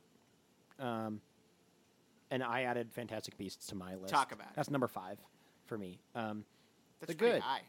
Uh, the good, pretty plot hole free. Um, it's nice when you don't have to base a movie off of a book because Yeah. you don't get to leave anything out. Um, every character in this movie, I think, is really likable. Yeah. Um, I think it's paced pretty nicely. The costuming looks so good. I think the costuming. I think they won the Academy Award for it. Um, really, really good. Um, or wait, maybe it was Suicide. No, Suicide Squad did make, makeup and hair. Um, I think That movie sucked. the expansion of the universe without adding something crazy new that we had that we would have heard of before is really nicely done. Um, the bad, the dialogue is sometimes not great. Um, for example, Queenie Goldstein at some point goes, "What's a niffler?" and then Tina replies with, "Don't ask." Well, like she already fucking did. um, dialogue's never been Rowling's strong suit. Um, she the dialogue in the books is not great, um, and that sort of appears most blatantly here because it's a screenplay. Yeah. Um, I also heard that Cursed Child was also not great because it's entirely dialogue as well. Yeah. Um, I could also see how it could be confusing with like what an obscurus is, um, which is what Credence Credence is. Um, maybe we'll learn more from um, Crimes of Grindelwald. I don't know, Yeah. but I like Fantastic Beasts a lot. It's super charming, um, and like goes back to sort of the roots of the series, which were like nice little adventure movies with like weird little goofy creatures and like maybe some sinister stuff, but most of this movie's pretty lighthearted. And that's kind of like how Sorcerer's Stone was. Yeah. And I highly doubt that the next one will be. No, I doubt it as well, and I'm hoping it's not. You know, and it's interesting. Uh, what was Fantastic Beasts like? Let's see, Rotten Tomatoes. It's like somewhere in the 70s, I think. Yeah, seventy four. I I part of me wonders like, because all the Harry Potter movies are like fresh and have good reviews, and I think it, maybe it's just like, you know, it's blasphemous to give Harry Potter a bad review because it's so popular, and it's like, why would you do that? I don't know. I don't know why these movies got that much worse reviews. I don't really know either. They're not that different. Yeah. I don't know if people were like, "Oh yeah, Harry Potter's on the screen. Like this is good." I don't really love the rating system from Rotten Tomatoes because this is such a Yeah, it has lots of problems. well, and uh, especially for these movies because they have such like a focused fan base. yeah, Like Deathly Hallows Part One has the lowest Rotten Tomatoes score by a pretty big margin. it does. but like I think it's the best like film of the franchise. So that's interesting. Like that's I feel like Deathly Hallows Part 1 would be the most like critically friendly one. Yeah, it's it, it's like the same with like Marvel movies that they all get good reviews, and uh, it's confusing because I think they're I I enjoy the Harry Potter movies probably more than I enjoy the Marvel movies. And I think the yield of Harry Potter movies is better. What do you mean? Like, Like- oh, you mean like, Like they're all there good? are more good Harry Potter movies of the selection than there are good Marvel movies of the selection. I think like Marvel movies are all fine, and like they shouldn't be getting like fantastic reviews. So like, and and and I think the Harry Potter movies are all good, but they're not like freaking amazing, and they don't like. I don't know. That's just my opinion. I I I would be fine if the ratings were higher for Fantastic Beasts, just because like they accomplished the goal, which is make a fun, good movie that's good for all ages, and and it's a magical world and it's fun. And like it's pretty original. I mean, it's not like it's not groundbreaking in terms of storytelling, but isn't that still something something to be celebrated? Like don't don't we still want more like original pop like as you say popcorn movies? Don't we still want ones that aren't based off of anything? Yeah. I mean, it takes place in the wizarding world of Harry Potter, but like we get one mention of Albus Dumbledore in Fantastic Beasts and Where to Find Them, and that's like the only connection that's there. They talk about Hogwarts a little bit, but it's like school's been open for like a cent- for like centuries. Yeah. You know, they're gonna mention Hogwarts. Didn't I see? I saw something when I was rewatching, preparing for this. and I don't. Oh, it was Ollivanders. Ollivanders was founded in 382 BC. Yeah, That's insane. yeah. I want to. I want to know, know more about ancient wizards. Like the, that's like older than anything in mug in mug in the Muggle world by like 2,000 years. Right. I'm trying to learn more about ancient. Like, That'd be sweet. Time periods. Like the ancient Egyptian uh, wizards. That'd be hilarious. It's alluded to in the books. yeah. Yeah, like Her- um, Hermione takes ancient runes, and she learns about like other wizarding cultures. Yeah, that'd be interesting. I But- doubt they do it. Yeah. but Now, okay, it'd be cool. we need to. I think we need to wrap up. I agree. But what do you? Okay, few questions, few rapid Sure. questions. Favorite Harry Potter character, Ooh, and and and what would you like the next thing to be about? You know, would you like it to be about the past? Would you like it to be about, you know, the Potter Weasley family kids and and and that kind of thing? What would you like that to be about? So those are my two follow up questions. okay, cool. I like those. I like both those questions. Um, my favorite Harry Potter character in the books is Ginny Weasley. Okay. Wow. She sucks in the movies. Yeah, she's nothing in the Um, movies. she's awesome in the books. She's the best. Um, cool. Close contenders: Sirius Black and Remus Lupin. Yeah, Um, I like. Nymphadora Tonks is also up there. She's really cool. Yeah. I like the Aurors a lot. Yeah. So my Mad Eye next, Moody. my next thing that I want to know a lot about, know a little bit more about rather, is the original Order of the Phoenix. Yeah. The sort of Sir- Sirius, the Potters, the Longbottoms. And Voldemort. Yeah. And how and how he and the original kind the, of fight. The, the first Wizarding War is what they call it. Yeah. Yeah. I want to. I want to learn more about that. I want to see that come alive, and maybe I'm in the minority there because it's been explained a little bit in the books and in the movies and like the past. But um, we learned about the Clone Wars in the first Star Wars movie, and they gave us three movies about the Clone Wars. Yeah, for true. for better or worse. yeah. Um, I would like to see that. That'd be kind of cool. Yeah, I think I'm with you.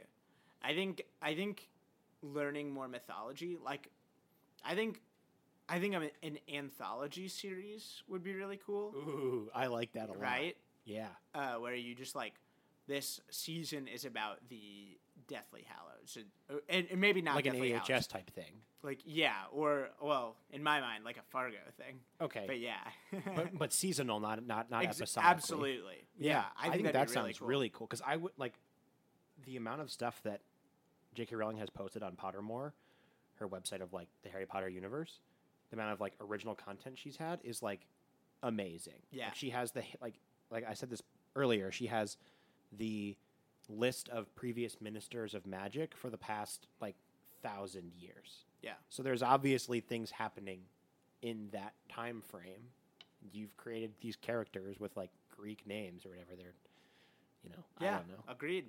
Now, is Fudge the worst character In the in the books overall? It's Umbridge, Umbridge is terrible. and like that's an easy answer, but it's because she chooses to be the worst. Yeah, she is the worst. Voldemort is e- is like the embodiment of evil, but Dolores Umbridge has like agency over how horrible she is. Yeah. Also, it's like there's this interesting thing where it's like being evil or good doesn't make you any good, better or worse to watch necessarily. Right. Like obviously Dumb or uh, Voldemort is a lot more evil than Umbridge, but I freaking love Voldemort. Yeah, I, I mean, hate Umbridge. I- She's yeah. irredeemable. Yeah, Ray, Ralph Fiennes is so fun to watch as Voldemort. Yeah. I could I could just watch a, a, a Ralph Fiennes Voldemort. I want to see the lights leave your eyes. Yeah. I'm like, oh my god. Can we do a thing where he's the protagonist? That'd be great. From Voldy's view. Yeah. So who's your favorite character, and what would and you you said you'd like to see an anthology series? So I think my my like my first go through the first time when I was a true sad boy, it was uh, Snape. Snape. Yeah, because he's like the quintessential sad boy. he is the saddest. Yeah, boy. he is. He he is literally living his life in the way he is because of someone who didn't love him like forty fucking years ago. Yeah, and fell in love with like his arch nemesis. get over it. Yeah. So now I don't feel that way anymore, and it, it's a harder question now. Maybe Hermione. I know Hermione's She's annoying shit. in the beginning, but She's the like shit. by the end, she's the bomb. Uh, and I think, I think it's really cool. I mean, you know, it's not like it would be more surprising if the, these books were written by a man, but uh, still awesome that like the clearly like the cool like the best most promising young wizard the smartest yeah, is a woman and i think and that's great is Muggleborn, and is a badass and she's Muggleborn. And Yeah. that's supposed to be like the inhibitor. yeah Um, yeah, no, So- Hermione's a good choice. hermione's great I was looking more like second tier characters. yeah just because they don't get as much of the spotlight. But I like Herm- Hermione's an, an excellent choice. Lupin's the shit. yeah i like david thewlis Um, yeah, Lupin's really great. Um, Lupin, you should read the books if you like Lupin. yeah yeah well i read i read uh through four and then some of five so because like in Harry's Harry is Lupin and Tonks's kid's godfather. oh Like, yeah at the end of like Lupin and Harry are like really close in the bu- in the in the books, yeah it's sad that uh they die which is just sort of like shoehorned into the movies. They're Yeah. like oh yeah, by the way, we're dead. Can Oh, you yeah. can you hang out with our kid? why why is do we find out that lupin died in the same scene that we find out lavender brown died like No, we find out that Lupin died when he turns on the resurrection stone, and they're there. oh that's when we find no i thought there was a scene where it was There is like a scene where you see both of them like lying down. dead. yeah Um, I think that's after the resurrection stone. Scene, Oh, really? Yeah. huh i don't Um, remember that but it's like lupin lavender brown Yeah. Jessie Cave's pretty good in uh, Half Blood Prince though as Lavender Yeah. Brown. She's pretty funny. yeah One one. he senses my presence.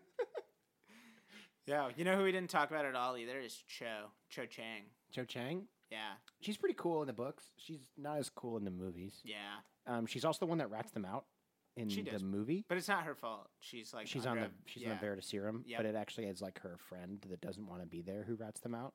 Oh it's just a bit more evil. Like it's just, it's just a bit more sucky because like it's one of their peers who was like and and wasn't under any sort of influence. yeah She just went and was like, "Hey, they're doing this behind your back." yeah that does suck oh well. And then like Harry just kind of stops talking to her after that, and it's like, dude, that's victim blaming. Like that's bad yeah in the movies. In the Yeah. in, in, in the movie, it's like, oh yeah, you used the Veritaserum on Cho Chang, and Harry doesn't make any sort of effort to be like, hey, I'm real sorry, I sort of blew you off. Uh, I thought you ratted us Absolutely. out. That's like one step above if like Voldemort Imperius cursed her and he blamed her for that. Right. Yeah. It's Awful. like what the hell? Harry sucks. Yeah. Well, on that note, yeah, Harry Potter sucks. um, well, on that note, you know, I think maybe we call it a day here. yeah, it's a. This has been a longin, but Yeah. but a but a, But a longin- longin, but a good one. Yeah, yeah. absolutely. I, so, hope, I hope so. yeah, until next week, uh, stay distracted, everyone.